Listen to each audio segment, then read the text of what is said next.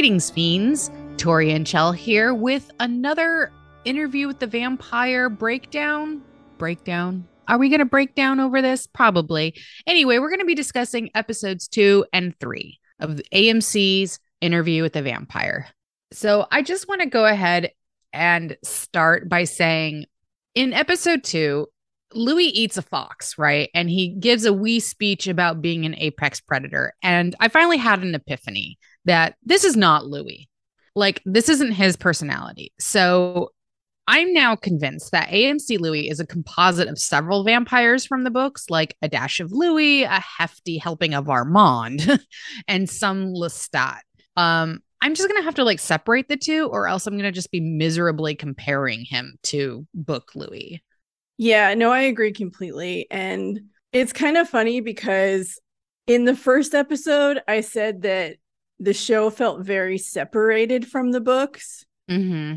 And then I watched episode two and I was like, okay, the divorce is final. Like these are not it has been finalized. the books at all. And like the episode two just kind of drove home for me how this is a totally separate beast. Like there is no way it is not following the Rician vampire lore. It is not following the story the books were telling. The characters mm-hmm. are very mm-hmm. different.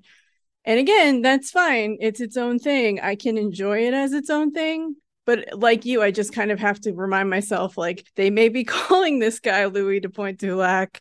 They may be calling Daniel Molloy Daniel Molloy, but I'm just like, these people are not the same. They're different versions of those characters. And so my approach moving forward is just to try to enjoy it as its own thing and have fun with it. There will be moments of crankiness because I am a cranky person and I can't help it. Yeah. but for the mm. most part, I'm just kind of trying to see where the show goes and figure out what story it's telling because it is yeah. obviously very different than the books. Yeah. I mean, and in I mean, I'm going to be jumping between episodes 2 and 3 like for like some of my thoughts. Sure. But you're right, Tori. I I had an I had another thought in episode three that you were like absolutely right that Rolin Jones, honestly, I don't think he's a fan of the original text. Like, I think he he's a fan of the books, like from Vampire Lestat onward, because he obviously puts a lot more care into Lestat, and Lestat is way more in character than Louis. And so I have a funny feeling he's one of those fans who don't really enjoy the first book and who really think that Louis was like, you know, just a whiny little bitch. I mean, that's possible, but I also think he's not a fan of Daniel Molloy. And I don't know what he thinks of Armand, but given what he's done to Daniel, he's obviously not a fan of that dynamic. So I don't know that he's a bigger fan of the later books. I think he likes parts of the story. I really, like I said in the first episode, I really do get the impression that he saw potential in the character of Lestat and then was just like, I'm going to make my own thing around it. And again, that's fine. Mm-hmm. AO3 is full of that. Mm-hmm. It's just weird to watch it on TV, but that's okay. That's what we're here to do. So if you have not listened to our episode where we talk about the pilot, you can go back and listen to that. And we're just going to dive into episode two, which is called after the phantoms of your former self. My first thought on the first scene of episode two was, okay, I don't think Rashid is Armand.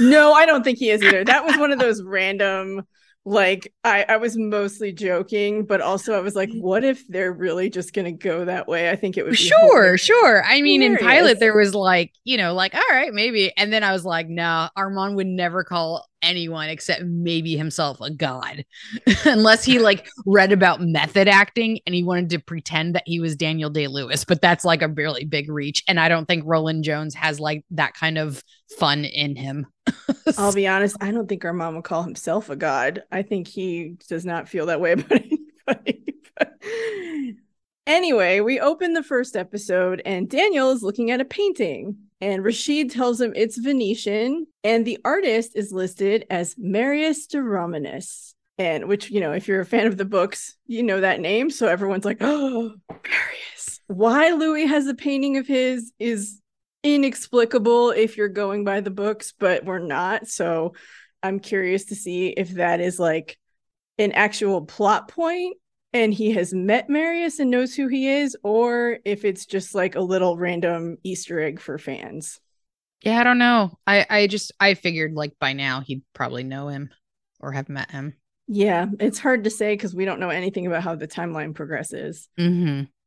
So Daniel tries to find out a little more about Rashid, and he kind of is like, Are you his servant, his lover? Like, what's going on? And Rashid says, I serve a god, and it's an honor to serve. Which, okay, sure. So Louis has this mortal guy who kind of worships him hanging around, I guess, is the deal. And yeah, that's Rashid's deal.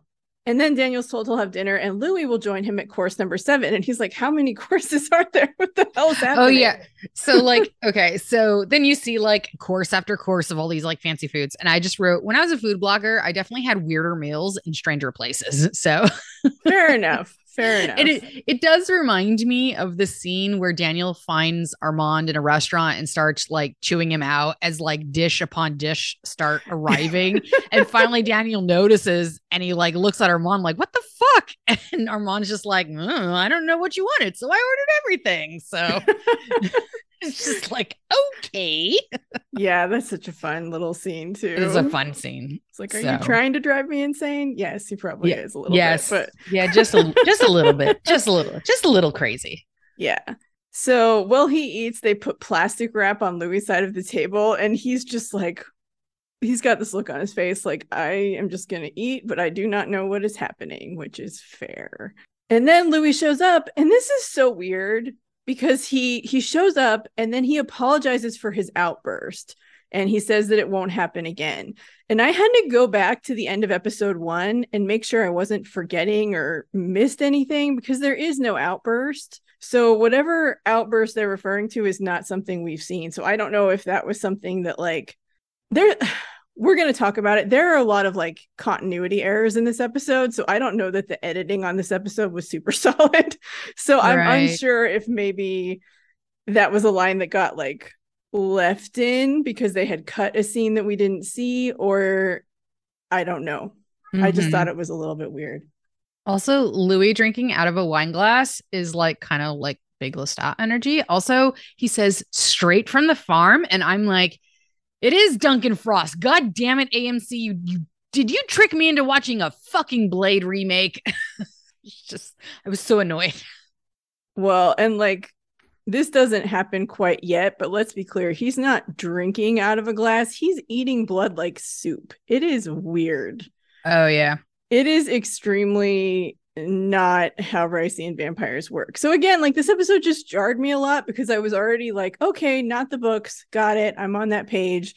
And then they just really like rammed home how much it's not like the books. Like their vampire lore is completely different. These are not yeah. vampires from the Vampire Chronicles. Right. So anyway, they start the interview again. And like you said, there's a weird farm that we don't really learn anything about. And I have questions. I don't have questions. I'm like, you know what?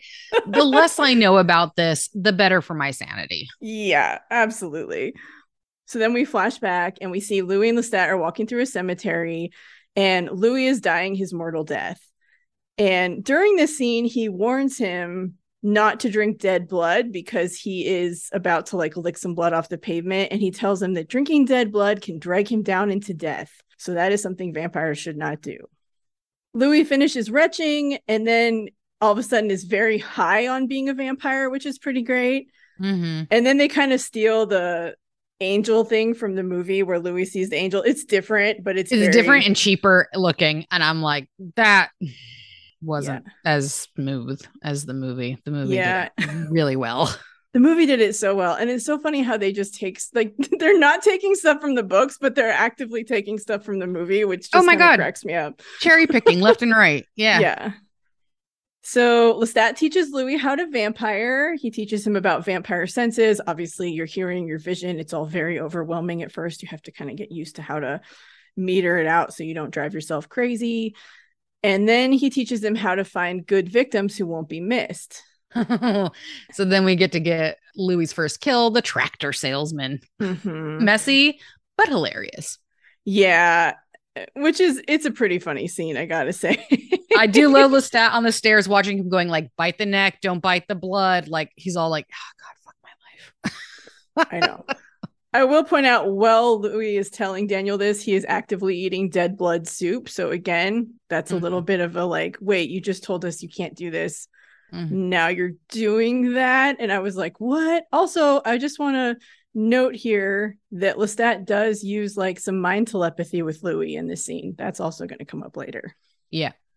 So after they kill the tractor salesman, poor guy, whose daughter wanted a pony and now will never get it, which is just tragic. Louis just freaked out and he wants to go home. Mhm. So he decides to walk home in the daytime because these vampires again can be awake during the day, which is obviously not like the Vampire Chronicle books. very, very Buffy verse. It's so Buffy verse. I even made a note. I, I did made a note too. I was like, I said, then we have more Buffyverse reaction to the sun. Right. So as he's walking, he gets caught in a patch of sunlight and he like starts to flake into ash. And there's this milkman there who's like, what the fuck? And he's like freaking out. And Louis takes some milk and just like dumps it on himself. And I was laughing so hard. I should not have been laughing, but it was just like, are you kidding? Like he's like throwing, I'm like, get out of the sun. What are you doing? Like I, I and for me, I'm like, I guess I like I understand why they chose this instead because collapsing into unconsciousness isn't exactly cinematic. Sure. So I understand why they're going for this, but like ridiculous. Well, and like, mm, I mean, I get it if you real like. I was talking to Nick, who is a co-host on my other podcast, who is not watching the show, but who has to hear about it from me anyway. Mm-hmm. Sorry, Nick. And we were talking about how, like, clearly they're just trying to make a vampire show that is going to be very TV friendly, as you just said. And they're Mhm. doing stuff that's very like True Blood, Buffy. But yeah, whatever they're trying to make is just definitely more of a television show with all the cool vampire accoutrements that they can throw in, not necessarily stuff Right. from the books. I do have to say, so like Louis runs back to Lestat's townhouse and you know, Lestat leads him through it and shows him like his little secret compartment room where the you know keeps his coffin. But I have to say, like, this is where I had to pause and go, oh my God, all of that Art Nouveau interior design and furnishings was like giving me absolute life. So kudos to the set dresser and the whole like production team, the art production team. Ugh, A plus chef's kiss. Gorgeous. Yeah, That- it's absolutely gorgeous. absolutely gorgeous. And the costumes too. Like the costumes are great. God, especially like Louis' stuff is amazing. Yeah, I mean everything they wear it just looks really really good Really good. in the 1910s. And it's funny too because when Louis gets back to the townhouse and Lestat has to let him in, there's like this gate in front of the door. And so he puts this coat over himself like Spike in Buffy to like Mhm. go out in the sun and open the No. door. So I was like, "Oh my god, it really is just Buffy." So I did. I saw that. I was like, oh my God, this is some big spike energy. So back in modern day, Louis complains that Lestat pushed him too fast. It's very similar to the book, some of the stuff that he says. Louis is kind of like, woe is me, I had to kill someone. And Daniel's like, yeah, and that someone had a family and a daughter who wanted a pony and is kind of like snarky about it. Mm-hmm. He also snarks about like white master, black student, but you guys were equals in the quiet dark. So he's like, I guess, not buying what Louis is saying. And then Louis snarks back about whether he teaches provocation in his internet class. Like, you guys need to calm down. Well, you need to chill out.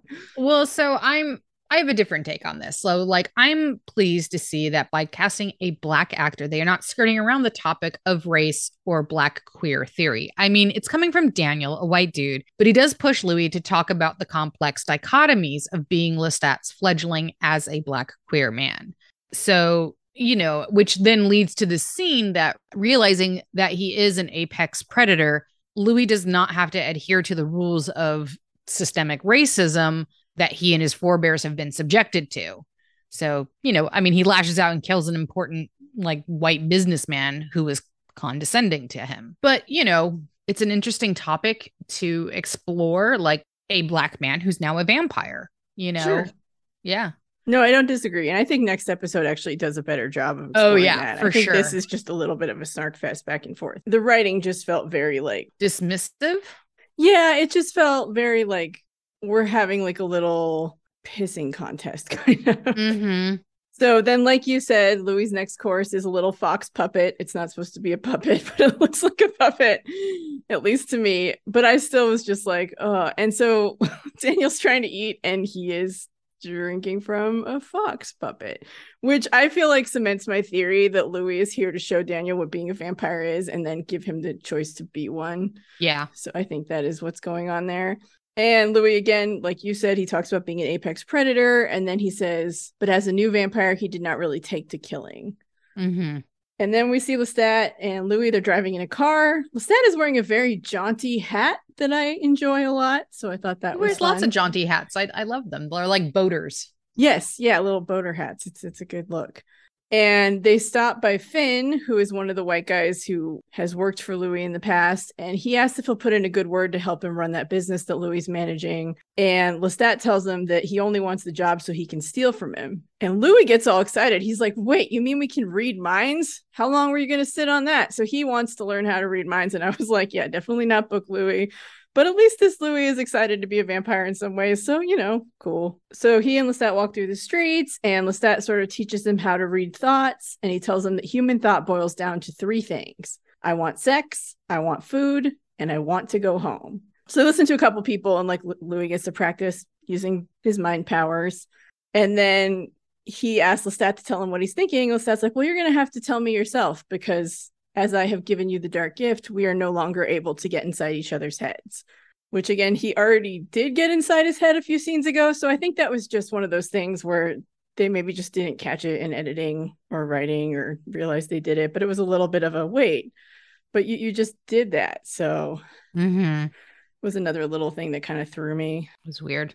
Yeah. Again, I just think this episode was, Jumbled, I think, is a good word. yeah, I think that's a good word. I think maybe it was not as cleanly edited or thought out as maybe some of the other ones. So Louis doesn't want to cut ties with his family, and he takes Lestat to a family shindig. Louis's mom chastises him for living half a mile away and not coming to visit. I think it's been about two months. I think she says six months. It's been a while. Okay, it's been a while. Louis picks up on his mother's thoughts about his fingernails and glasses, you know, and her kind of thoughts on him being queer. And he out loud talks about needing uh, the sunglasses on the advice of an eye doctor, which kind of surprises her because, you know, she didn't say this out loud. He goes inside to find his sister Grace and he hears two extra heartbeats coming from her and realizes that she is pregnant with twins. She knows that she is pregnant, but and is surprised that he can sense it. And when he tells her, like, oh, it's gonna be twins, you know, she's she just dismisses it. But he gives her some money, um, insisting that she take it for preparation for the babies. hmm And she's like, one baby's going to be hard enough. Stop. Mhm. So as I alluded to earlier, uh Louis Hell's plans for like a new business and this white alderman con- condescends to him and calls him like, "Oh, an exceptional negro," which is Yeah, it's gross. um so Louis is like, "Fuck you. I'm a predator." and uh kills him. Mhm.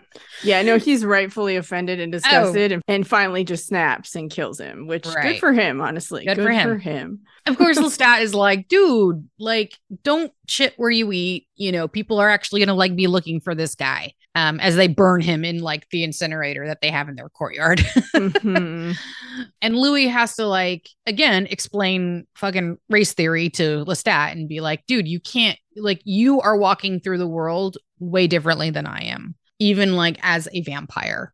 Yeah, I Um, really liked this exchange. I thought it was really good. Like he's just like pointing out the differences and explaining to him why. And there's a point where he asks Louis what this man did to offend him, and Louis like, he told me I did a good job, and he's just Mhm. like.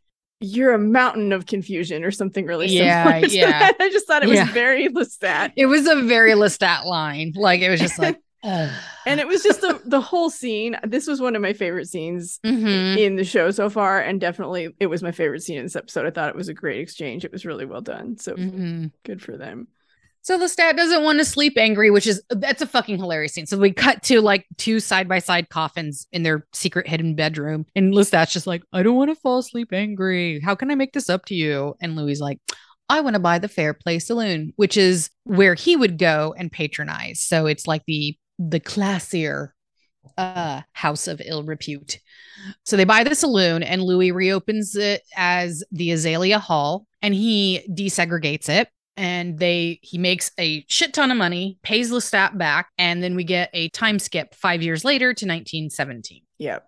So Louis goes to visit his sister Grace, and she has a new baby boy. She's named him Benny.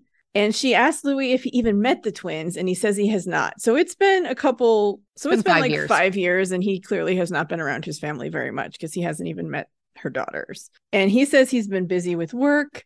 And then Grace is like, and him, implying that he's been busy with his boyfriend. And she's like, Is it still Lestat? And he's like, Yes, it's still the same guy. Like, so they have a little conversation. And then she's like, Well, have you eaten? I still have some gumbo on the stove. And he's like, No, no, I'm fine. But she leaves the baby with him to go get him some gumbo. And he totally wants to eat the baby. Mhm. Staring at He's it. very overwhelmed by like the heartbeat and like the life force within the Mhm. baby. And I just, I definitely thought of Laszlo and what we do in the shadows. Oh, I know. how he turned a baby and how that, like, just that's fucked up anyway, which was not the right thing to be thinking. But I was also very scared for the baby's safety. And then Grace comes back and you're like, okay, phew, baby's fine. And then the twins start crying or fussing. And so she has to go check on them. So she leaves to deal with that. And he's alone with the baby again. So we jump back to the interview in present day, and Louis tells Daniel that he no longer kills. His last victim was in the year 2000. I like your notes here. Yeah, my notes here are Do you want a fucking prize? That's still 90 years of murdering. Yeah. And I just love that Daniel deadpan is like, Did you eat the baby? And he keeps just asking, like, Did you eat the baby? Did you eat the baby? I know that was pretty funny. But also, I have so many questions. Why the year 2000? What happened then? Like, I don't know. I am so curious what is going on with this timeline. like, I don't I know. feel like that meme of that guy with like the string board who's trying to. Oh, Charlie. Day. Yeah, Yeah, the Charlie, Charlie Day, Day string from like string always sunny or whatever. theory. Yeah. And I'm just like, I'm trying to take all these little pieces from the show. I'm like, okay, we've got Marius over here, and we've got Louis stops killing in the year 2000. Why? And I'm just like, trying to connect all these dots. But to be honest, the show is probably not connecting. I mean, who knows? They may have some master plan. It's just one of those Mm. things where I feel like I'm trying to put it all together using these little pieces that they're giving us, and they're probably not even the right pieces. So No. it's probably an exercise in futility. Mm. But Louis tells Daniel that he's mastered his hunger. And then Daniel asks about the other vampires. And Louis like, most are the opposite. They're slaves to the blood and giddy to increase their numbers. And then Daniel asks if the pandemic is the opening they've been waiting for, which I was just like, Yeah, like what? like, yeah, it's so weird. It kind of comes out of nowhere. But then Louis kind of agrees that yes, that and all the turmoil in the world is like this opening for vampires to like do their thing. And this like part, yeah, like so chaos. This part is so weird to me. So Louis explains the vampire psychic connection where he can hear vampire thoughts from like hundreds and thousands of miles away, which is a Ricean thing. So that's something they sort of kept. Mm-hmm. And he mentions there's this brute in Madagascar who calls it the Great Conversion. And basically, it sounds like maybe the plan is that they want to turn most people into vampires or something, which I, don't was know. just like, what is happening? And I was so glad you brought up Deacon Frost last episode because that was exactly where my mind went. I'm like, right. this I'm just Deacon like Frost. Well, and then I was like, and like you, I'm like, is this somebody we're supposed to know? And I'm like, is this somebody like this guy in Madagascar? I'm like, is this somebody in the later books that I have no idea about? Right. Maybe because I was like, okay, well, it can't be Khayman and it can't be Mael. And so, like, who? Well, then they- I was thinking is like my first thought went to Aziz, okay. but I didn't think that he was in Madagascar. Well, and then I was wondering, like, is this they're in? Like, is this sort of like the seeds of like Akasha's plan? And if she's That's gonna- what I was wondering. so I was like, is it, I think we're leading up to Queen of the Damned. Yeah, which makes sense, but also doesn't. And it's just so this whole conversation was incredibly weird. And I just I spent way too much time thinking about this one scene. Right. This in the blood soup. I'm like, what is happening? So I was very thrown off.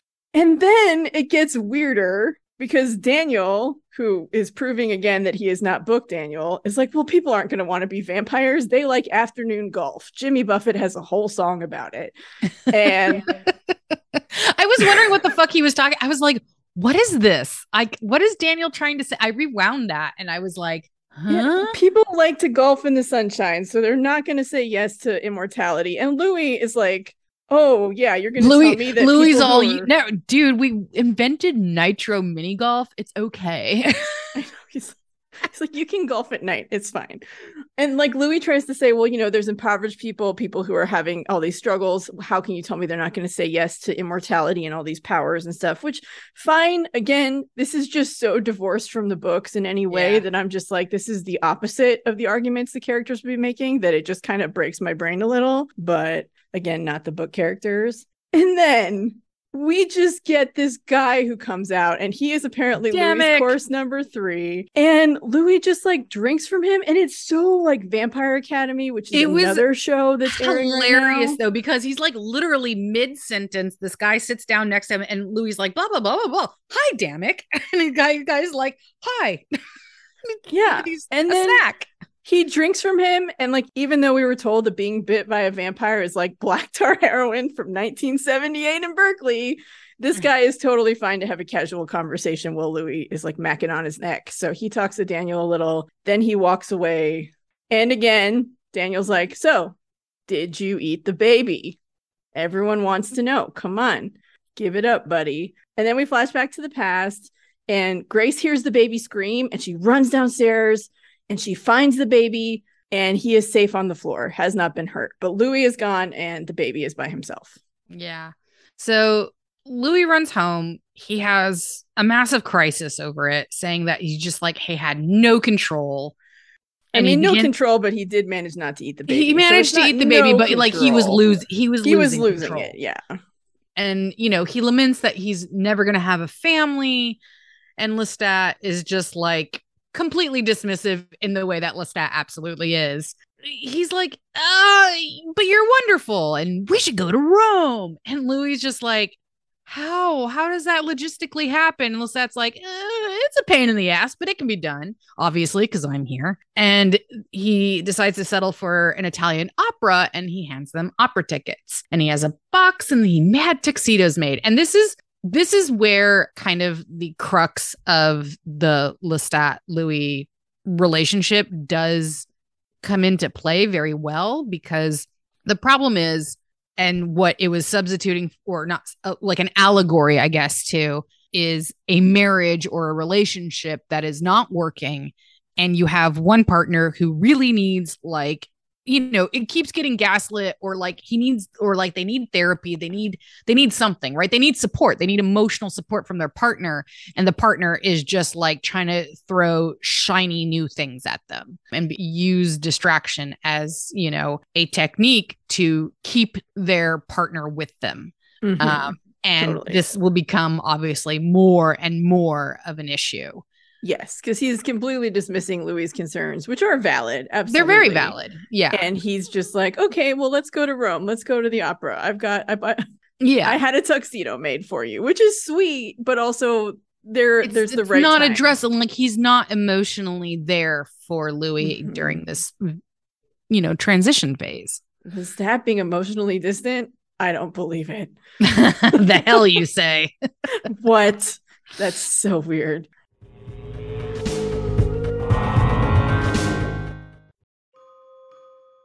Once upon a time, a trio of bards, the Narrators Three, were called upon to unite the realms with an episode by episode deep dive commentary on the fairy tale laden soap opera Once Upon a Time.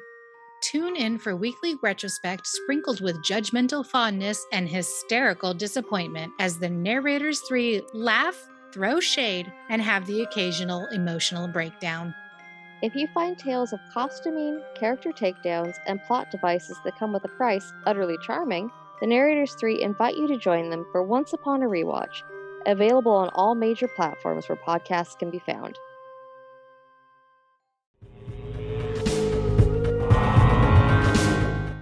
And then they we have to kind of go back to our, you know, reality of like critical race theory here because like at the opera Louis has to pose as Lestat's valet. So Lestat shares with Louis that he fears loneliness and that and like the years and decades and such stretched out before him and he just you know desperately does not want louis to leave him Mhm. louis takes that feeling from him so he in the opera box is emotionally vulnerable with louis Mhm. and kind of tells him about these things and he says that there are not many vampires out there. When louis inquires he says "Hmm, maybe a hundred which at this point maybe that's not wrong.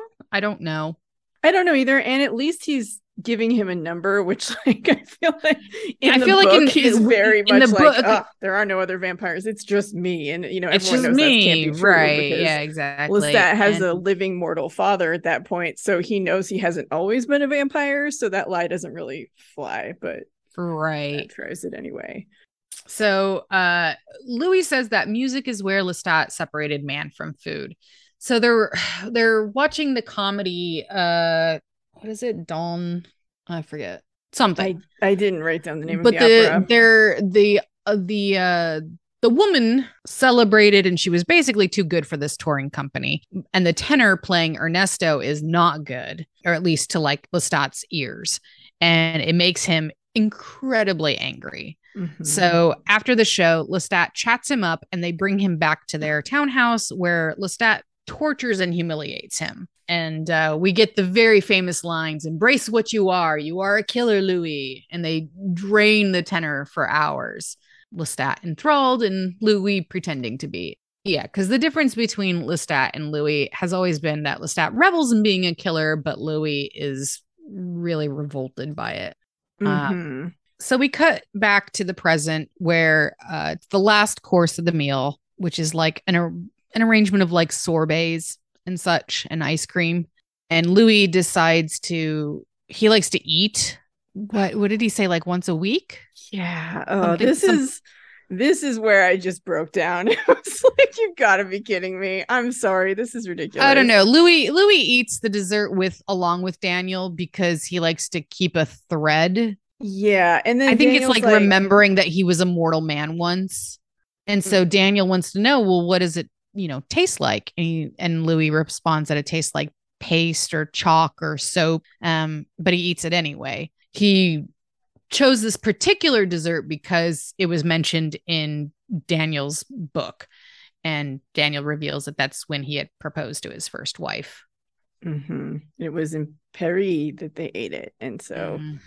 Yeah, I just I don't understand the point of a vampire eating human food, especially if it tastes like paste. To me, I was just like, I was just like, why? What is the yeah point? yeah like if you're if you're doing it around a human who knows that you're a vampire and they're fine with it and you're having a casual conversation whatever. But like i mean i understand it from the viewpoint of like saving face you know? Like if you're in public and you are at a dinner with mortals who do not know your true nature i get it Yeah, I would get that. I mean, I don't think the Ricean vampires can ingest food, so I don't think that's even a possibility for them. Which, again, I don't know why a vampire would eat stuff that tastes like soap for funsies, but I guess this is TV Louis' version of self-flagellation or something. I'm not sure Yeah. what's going on. Again, super divorced from the books, totally different beast. And this episode, I feel like, was not that good. What did you think of this episode overall? meh Yeah, Matt, I feel like is a pretty good.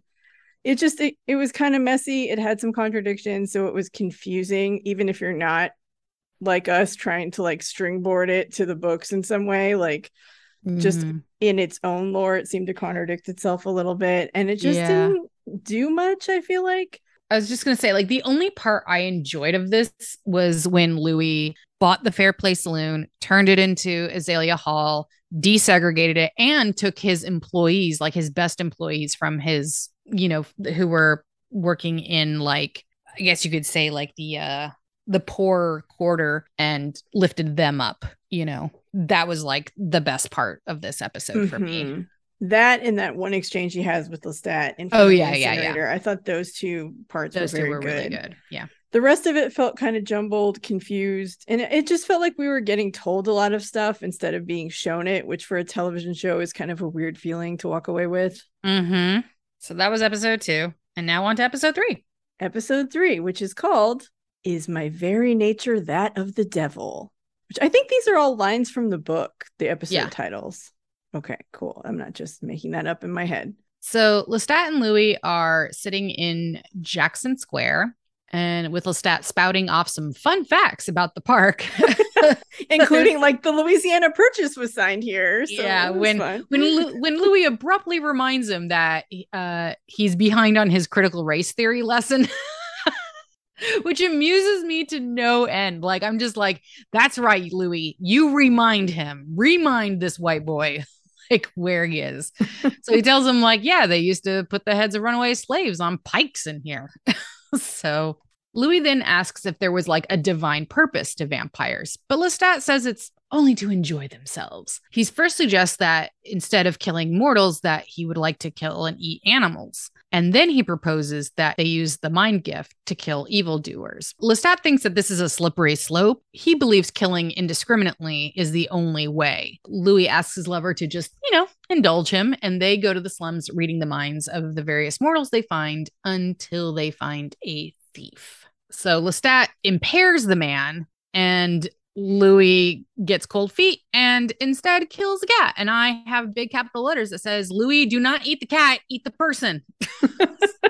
Leave the cat alone. Eat the Leave the cat alone. eat the thief, not the cat. I know every time, and I, you know, again, this show is silly. It didn't. A lot of times, if a cat dies in something, I'm just like devastated. It didn't bother Right. me that much. I think because it was very quick, and also, I mean, it it's an what it excellent way for the TV writers to show us the various moral uh moral conundrums that vampires face. right because cats are amazing and should always be protected. And yeah. I I would hope that if and when I am turned finally into a vampire, that I would not sustain myself on animals. I would only go after the people. I'm I'm much more on the Lestat side of things of like, meh. Leave the poor animals alone. yeah. Also, there are enough assholes and evildoers in the world. You can be fine. You don't mm, have Yeah. to kill anyone who's innocent and doesn't deserve it, probably. Not that anyone in real life deserves to be murdered. I just want to make a quick caveat that I do not condone murder in any sense because as I Oh, talk yeah. about vampires sometimes I do not condone murder. Murder is bad. It this is podcast wrong. does not agree with murder, okay? podcast. Please don't write us letters. We are all innocent until proven guilty. All the crimes mentioned are alleged or fictional. Please do not write letters. Thank you. Please. Thank you. So at Azalea Hall, Louis and Lestat talk about business. And Lestat kind of points out the irony of how, like, his business may be helping one businessman for every 20 people he kills. He's still kind of trying to convince Louis to come around to his side. I don't know if that's the best argument to make, but it is what it is. And we see this traveling singer named Antoinette Brown, and she is singing. And then she gets off the stage, and the pianist is still kind of playing his jaunty tune. And Lestat heckles him, and we learn that this is Jelly Roll Morton playing the piano. Mhm. So Louis claims that Lestat wrote Wolverine Blues, and in the present, Daniel is dubious. And I have to say, I was about to lose my shit over the rewrite because thank Daniel thankfully saved me from it, and the writers corrected themselves. And this is sort of when the show brings up interesting thoughts about the nature of recollection and autobiographies. But Yeah. it was a very weird point to make because Louis uh, does then kind of backpedal on his memory and and they're using like Wolverine Blues as like an example of that. You know, Daniel's like, "What? Come on. Come on." And, you know, plays bits of the um composition and Louis like, "Yeah. I think. I guess. I don't know. Maybe not." Daniel's like, "That's what I thought. That's what I thought." So, Lestat did not write Wolverine Blues, by the way. no, I did not whitewash that, which I was like, excuse me. yeah, no kidding. And then we get even more excuse me. So Mm. remember how I said that I'm just gonna watch the show and not be cranky, but I did warn you I was gonna be cranky The sometimes. cranky part. Here we go. So Daniel then plays portions of the 1973 interview versus the current one, and he's basically showing the discrepancies of things that Louis said about Lestat in this time in 1973 versus what he's saying now. And he says that Louis has flipped the script. In the original story, Lestat came off as his abuser, and now Louis is saying that he's his soulmate. And so Daniel's like, well, which is it? Because that's a huge discrepancy. Louis counters by reading a passage from one of Daniel's books about the folly of memory. He is the scene where Daniel says that he specifically remembers this thing that later is told could not have happened. He didn't own the car. You know, his daughter wouldn't have been in a car seat at that time, that kind of thing. And so in his book, he is talking about the folly of human memory. And Louis is just, you know, saying, hey, see, you understand how this can work. And then he insists that the 1973 interview was a rehearsed performance and the interview he's giving now is the more nuanced tale.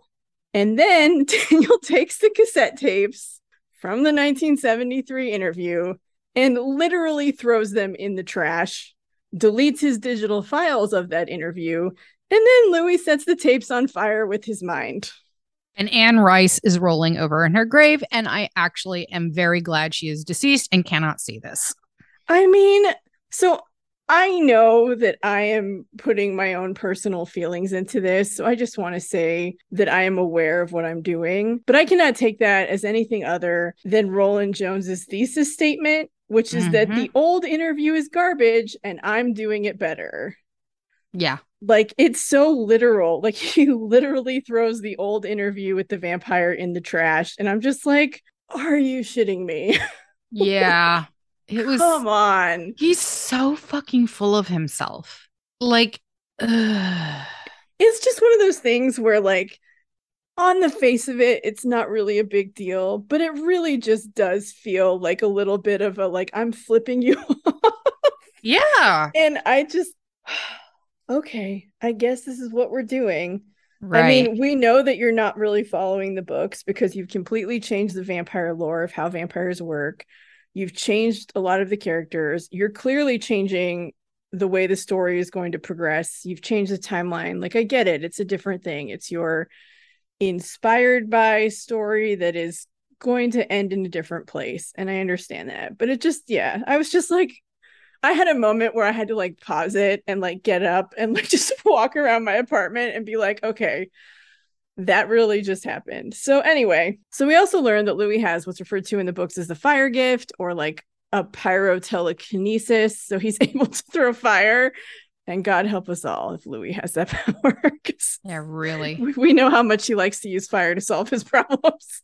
and now he has that ability at his fingertips, literally. And so this show is going to get really interesting, if nothing else, because yeah, Lestat's got all the magic, and Louis can throw fire around, so things are gonna get heated, probably mm-hmm. literally. Mm-hmm. Yeah, no, I, I have to say, like, I knew you were gonna be pretty salty about the scene, so I was like, I don't even need to add anything. She's gonna voice all of my own feelings. So this yeah, is good. it just I just want you to know that I agree with you completely. Yeah, it just hurts my soul a little because obviously, I mean, it, this is true of a lot of people, but the book really just meant a lot to me as a young person and also like the character Daniel means a lot to me and just the the interview itself like the fact that he's just like oh hey let's literally throw this in the trash and start over which is what this show is anyway i'll have more i'll have more more co- coherent thoughts i'm sure as as time goes on anyway totally. I mean, we just watched this episode this morning too yeah it just came out so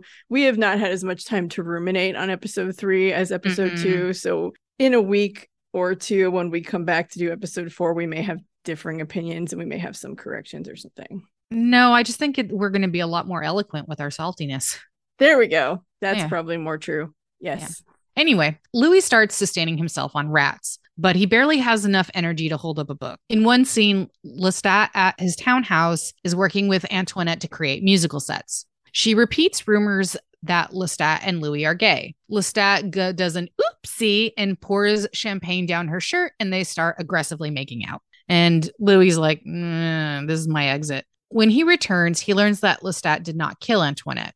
He asks if he's enough. Lestat says eternity can get tedious and you need to mix it up. So Louis then says, by that logic, he should also be able to sleep with other people. And Lestat says, Of course. Way too many times and clearly is not super okay. Of course. Of course. Of course. No, it's so great too. It was so good. time, you see like- the you see the panic behind his eyes of like, no, it is not okay. Uh-huh. No, Sam Reid is so good in this scene because you can just again feel it, and he's like, "Of course, of course," but you can tell it is not. It is not, not okay. okay. It's not okay. Nope, he is panicking. It's okay for him to do that, but Louis, pff, no, Yeah. not acceptable. Very possessed. You see the possess the possessiveness behind his eyes. Yes. Mhm, mhm. Um, so meanwhile, New Orleans passes an ordinance to screw over sex workers of color and ruin businesses like Azalea Hall. Bricktop Williams, his played by Dana Gourier, uh, who we saw also in episode one. Um, as being one of the sex workers that Louis had on his payroll when he was a pimp in the uh, the lesser refined area Mhm. she explains to the white businessmen that they made the sex workers of color partial owners so they can petition against the ordinance. But the white businessman, including Fenwick, says that another ordinance is coming and it's no use. And they try to blame World War One. Mhm. And I do want to pause here by saying that the Woodrow Wilson politics may feel out of place to people who never studied World War One, but as someone who did study World War One, that asswipe Woodrow Wilson is the main reason why like our civil rights movements was delayed by so many years because of like these sort of ordinances. Like this is this is not just like an offhand thing that's only affecting like New Orleans. It is affecting the entirety of our country. And it has ramifications that are still seen today, especially in our judicial system. So Woodrow Wilson was like a total white supremacist. He was like one of those like good old Southern boys. He enacted like Jim Crow laws and he made it just like so difficult for people of color to thrive. It's it's a thing. Look up a world uh World War One docuseries. I think it's on Netflix, but it's really good and it'll inform you and you will absolutely come away from it hating Woodrow Wilson. Yeah, I think there's a story about him gambling away the White House china. I don't remember if that's true or not, but I do Mm. remember he was just in all kinds of trouble and not a super. I mean, that was one of the least of the things that he did, you know. Yeah. But Oh, it was God. he was like yeah just the way he screwed over people of color in this in this country because they were they were becoming like louis like where they had like a lot of good bit like really businesses a lot of politicians of color were getting a lot of you know say and power and helping to lift up their communities and just everything that that man did was to smash them back down it was really it's it's horrendous yeah. just like the worst And it made it easier for states and cities to do the same thing. Not that they were not doing it on their own already anyway, but Mhm. it didn't help the situation. So right And I just want to say that Bricktop Williams is my favorite character in this show. She is so good. No, she She's is like amazing. she's just great The way she talks back to these guys when they're giving her shit is just like so brilliant. And she Mhm. just makes me happy. I would be happy to have her on my screen the whole show. So I hope she has a large role hmm as the show goes forward. Although, given what happens at the end of this episode, I'm going to guess that she probably does not. But she's Right. good. The actress is great. So Louis' old friend Jonah shows up at Azalea Hall. Louis sees Lestat up on the balcony with Antoinette, and he decides to uh, play his well, two can play at this game card, and he takes Jonah to the bayou where they flirt, and Jonah gives Louis uh, some oral sex, which Mhm. I was like, oh, okay. So it like, you know, at first in episode one, I thought like the sex part was like, you know, euphemism. And now I realized in this episode, absolutely not. Like they can they can actually have sex. hmm Which that is one of the changes that does not surprise me because it doesn't surprise me either. They clearly wanted to make a sexy vampire show, and it's hard to do that if they can't have sex. I mean, I don't think it's hard to do that. I think blood drinking and all that stuff can work fine, but I, I kind of get why they made that change. It's Yeah. just another in a long list where, like, if you look at the vampire lore of the books versus the show, it is just completely different. Yeah. And they're like one of the few vampires out there whose bodies are actually dead.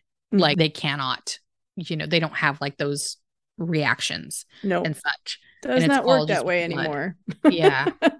also, I will say I was terrified for Jonah's safety during the scene because Yeah. maybe Louis was going to lose it and kill him. I did too. I'm very glad that he got through that alive. hmm So afterward, in their room, Lestat and Louis talk about Jonah and Antoinette, and he's basically like clearly unhappy that Louis went off with Jonah. And Louis points out, Well, you've been hanging out with Antoinette. How is she? And he calls her tedious and says that he's bored with her, and those kinds of affairs always flame out. So it was nothing. And then Louis notices that there's mud on Lestat's boots. So he thinks maybe he followed them to the bayou and watched which Mhm. then we get like a little scene with Daniel in the present day where he's like asking if it's raining, could the mud have been from some, you know, the streets or whatever. And again, right. hammering home that idea of like human memory is fallible. So from Jonah, Louis had learned that it was the twins' birthday. So he arrives at the family home with some gifts. And when the twins see him, they're in the front yard. They screech and they run. They're like, he's going to get us. And they run inside. it's a ghost. And Louis's mother comes out and she says that the party was this afternoon. And if he wants to see the family, he needs to visit when people are awake. And he's like, Well, it's barely dinner time. It's still very early, but clearly she's not having it. And she sees the devil in him. And Louis kind of moves past her. Levi comes out and stops Louis at the door. But Louis pushes past him and he's trying to get inside and he kicks the door open but he has vampire strength so it doesn't just open it literally like flies off the hinges Yeah. inside the house. And the twins are inside and they scream and they run into the other room and grace is there and grace tells them to get out of their house. So louis goes home and he finds that the flat is full of soldiers and Lestat's like, well, you know, since now I know what you like, I thought we could have some fun. And Lestat's like playing piano with them. And he's like, yeah, we could have like an orgy and I could, you know, kill some of them, whatever. It could be a good old party. And then he also shows Louis a notice that power has been cut to Azalea Hall.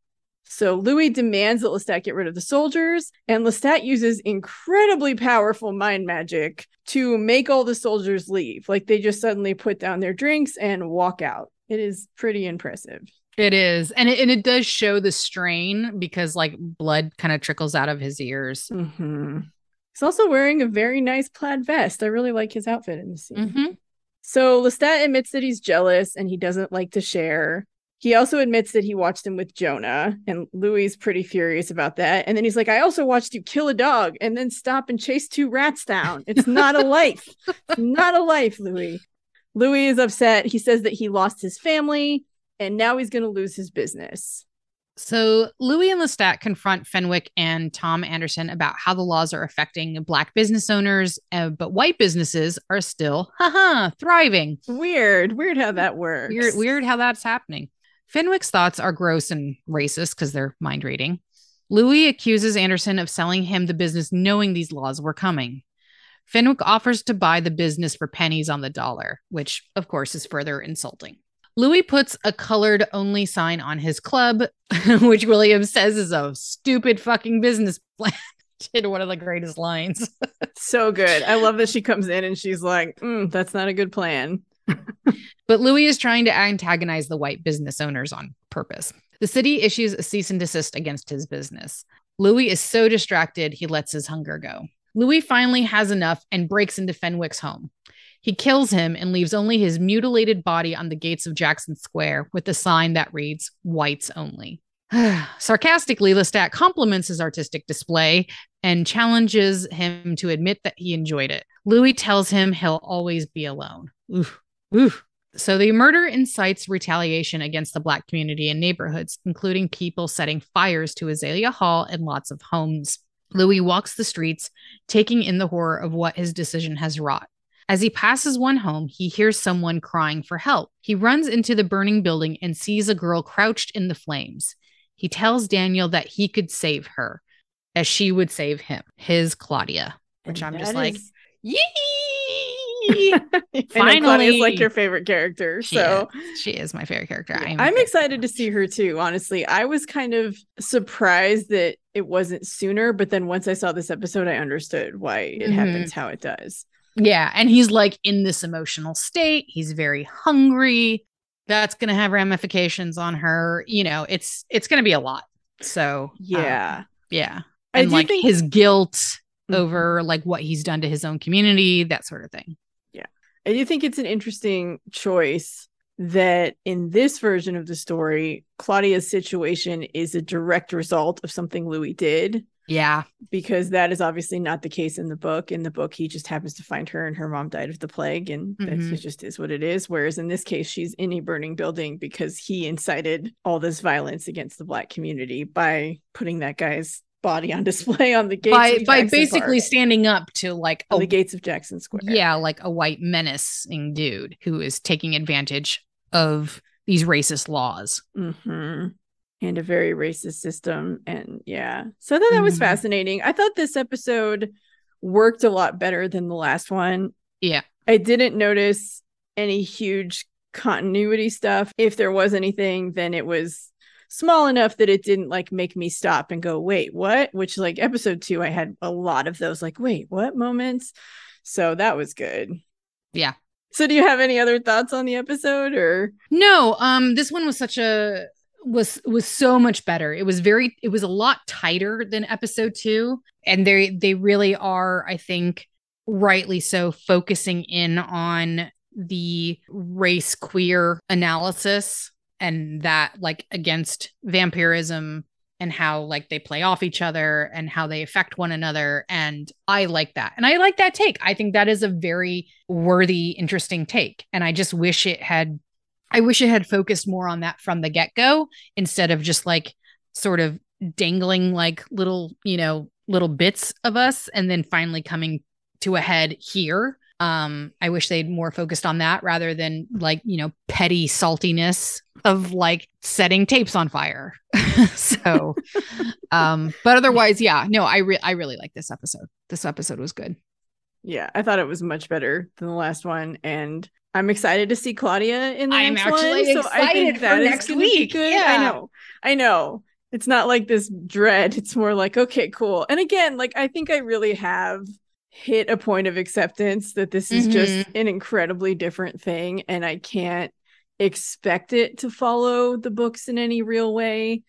And that does make it easier for me to like push back and just enjoy it for what it is and just have fun with it. Like I was joking on Twitter this morning that it felt like watching Saturday morning cartoons because like I was in my pajamas eating cereal and watching vampires. And I was like, you know what? Eight year old me would be stoked, would be stoked Right. that this is what I'm doing right now. 12 year old me would be like out of her mind with joy. So like, yay. And I think that they're Lestat is really on the nose. I think that's the one thing that's a little weird for me still because I can divorce it totally from the books, but then Lestat has so much in common with book Lestat that I'm like, Mhm. it's a little weird because he's like in this place and there's all these characters around him who don't feel like the characters we know, and so I'm just like, huh, okay.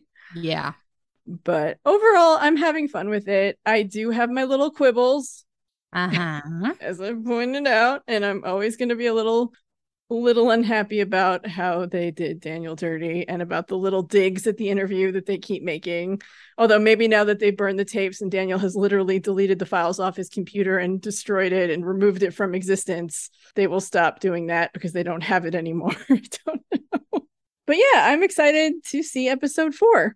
Me too. I hope it does not disappoint. I'm going to be optimistic that it I'm is going to be to be cautiously op- optimistic.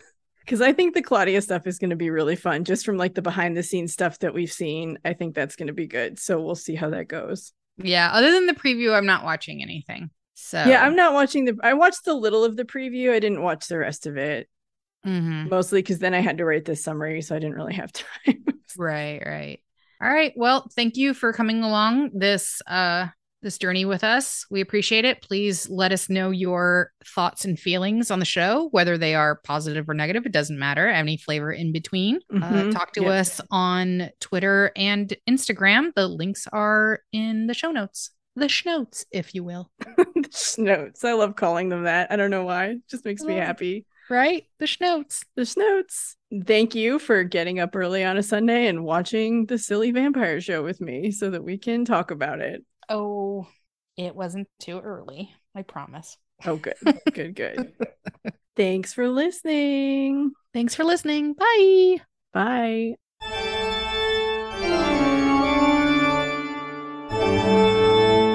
This is Tori and Chell wishing you a fangtabulous evening with vampire wishes and batty nightmares. This podcast was edited by me, Tori. Our music is edited and mixed by Vikra the Never Living. and includes Dark Halloween Night by Chase Allen Willis and Toccata and Fugue in D minor by Johann Sebastian Bach, performed by Kevin MacLeod. Thank you for listening. Please subscribe wherever you listen to podcasts. And if you really want to join our hellish crusade, please leave us five stars on Apple and Spotify. Be sure to tell your favorite blood sucking fiends about vampires ruined my life.